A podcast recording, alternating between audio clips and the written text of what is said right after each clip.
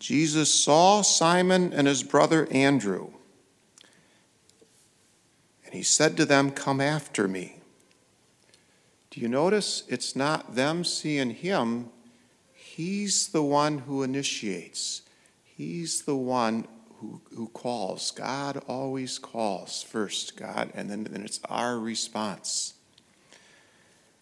And then he's got a, a plan for them. Come after me, and I will make you fishers of men. Now, that's a little play on them being fishermen, right? But it's also something connected with uh, Jeremiah. There, there's a prophecy that he, where God promised to send out many fishermen to gather in the Israelites who had been scattered among the nations. And so, Jesus, who's just announced to repent, believe in the gospel, believe in the good news, and repent means have this change of heart, open your mind to see what God wants to do.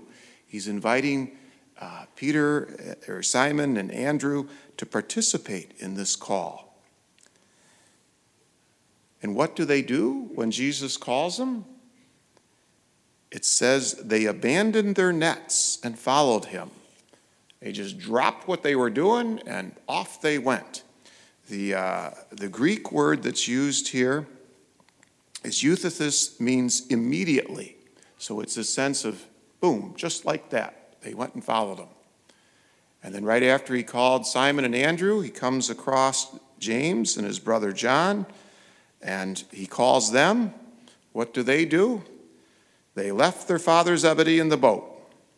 See you, Dad we're out of here. So, this is God's call. And when I mentioned the Word of God at the beginning, the Word of God isn't just something to tell us about what happened 2,000 years ago. The Word of God, we believe, is what God is doing now. God's Word proclaim is active. And so this is a message not only for Andrew and Simon and James and John, but this passage is meant to speak to every Christian that Jesus is calling each of us, that God initiates. Our question is how do we respond?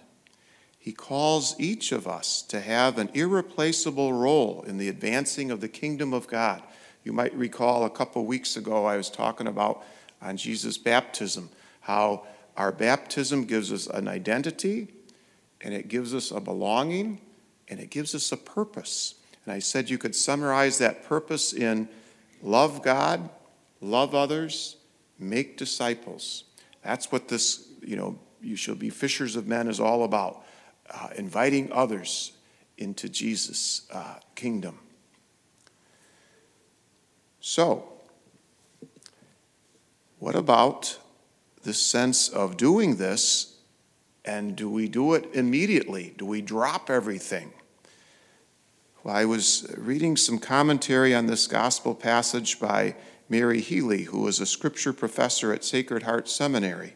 She writes Following Jesus means a willingness to let go of all other attachments not everyone is called literally to abandon their profession or family, but all are called to put everything in second priority to Him.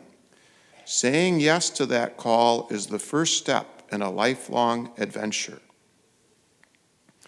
Now, my question is with whether looking at Peter, Simon, and Andrew, and James and John, or looking at ourselves, when it comes to just letting go of everything and following Jesus so completely, how is that even possible to contemplate? I think one word trust. Trust in Jesus. That's what is needed. Now, the question is how do we trust? Well, I'm not going to go with an expert from the seminary on this one. I'm going locally. One of our parishioners recently gave me a prayer card, and on the top of the card it says trust, and then it's got uh, some lines relating to each of those letters in that word of trust. And She not only gave one to me, she gave me 500 copies so I could share with you, and, and they're in the back of church so you can take home. But in the meantime, just for the purpose of this homily, now I heard we ran out of song sheets. Um, put a note on that, all right? Uh, which is a good thing to have happen. I, how many people didn't get them? Okay, so mostly we got. Okay, well, if you have one in front of you, and if you don't, don't worry about it. But if you've got one, look at the box that's uh, right below the gospel, and it's got the word trust. And you see how trust is spelled out horizontally? Do you see how it's spelled out vertically? Well, I'm going to go through each of those vertical pieces. So we're going to start with a T. Turn everything over to God. Now, to me, what that means is all those things that worry us, that keep us awake in the middle of the night, concerns about our health, our job, our kids, our parents, our country, our world, give them to God. That's what that means, to turn everything over to God. I also think that applies to when we're having feelings that we might be struggling with, whether of anger or fear or discouragement or anxiety, turn those over to God too. That's, that's the first piece with trust.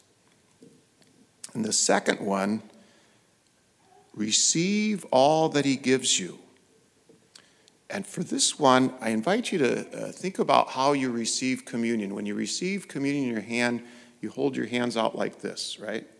Well, one of the things I try to work with our children who are preparing for their first Holy Communion is how they receive communion. Some of them, they're, they're ready to go up like this. It's like grabbing, it's taking. No, that's not how we approach Jesus. We approach with open hands to receive the Lord, okay? And that's our attitude for receiving communion physically, but I hope it's also our attitude we have in our mind uh, a reception, an openness to whatever God has for us any particular day. Receive all that He gives you. It might be that God wants to give us snow. Okay, receive it, okay? We're going to get it anyway, so receive it and receive it, all right? Third piece understand. You will not always understand. We have so many why questions. Why did someone get sick? Why did they die? Why did things turn out this way? if you've been participating in the bishop's year of the Bible um, and reading a chapter a day, you might be asking, why did St. Paul write that? So we have lots of questions. And it's good to seek to understand, to seek answers. Um, one definition of theology is faith seeking understanding. And it's important that we keep learning, keep asking. But I also hope we realize there are going to be times when we will not understand them in this world, and that's okay. The fourth line surrender to the will of the Father. What popped into my mind then was you know Frank Sinatra? Pretty famous sing- singer, right? What do you think his most, pops, his most popular song is? What comes to mind? My Way. Yes. He sings it, I did it my way all right? Now, that might be a great song for Frank Sinatra, but I did it my way is a lousy mantra for a Christian, okay? Every time we pray the Lord's Prayer, we pray, Thy kingdom come, Thy will be done. It's so important that we include this in our daily prayer. And I know for me, it makes a huge difference when I pray first thing in the morning. If, I, if I'm all about what I'm going to do, what I'm going to accomplish, and it doesn't work so well as if I can stop and surrender to the will of the Father. Because it's so easy to fall into it's all about me, it's about what I want, my control. Thy will be done, surrendering to the will of the Father. And then the fifth line Thank Him for everything, good or bad. Gratitude is key. You know, gratitude has always been key, but I think during this past year, it has become even more important. Uh, so many of us have faced so many disappointments, um, things that we would want to be able to do and are unable to do. And I think that's where it's key that we are able to thank God for everything, good or bad. Just give gratitude to God. So, the bottom line what allowed those disciples that we heard about in the gospel to get out of the boat what allows us to respond to Jesus' call is when we can put our trust in Him. Jesus, I trust in you.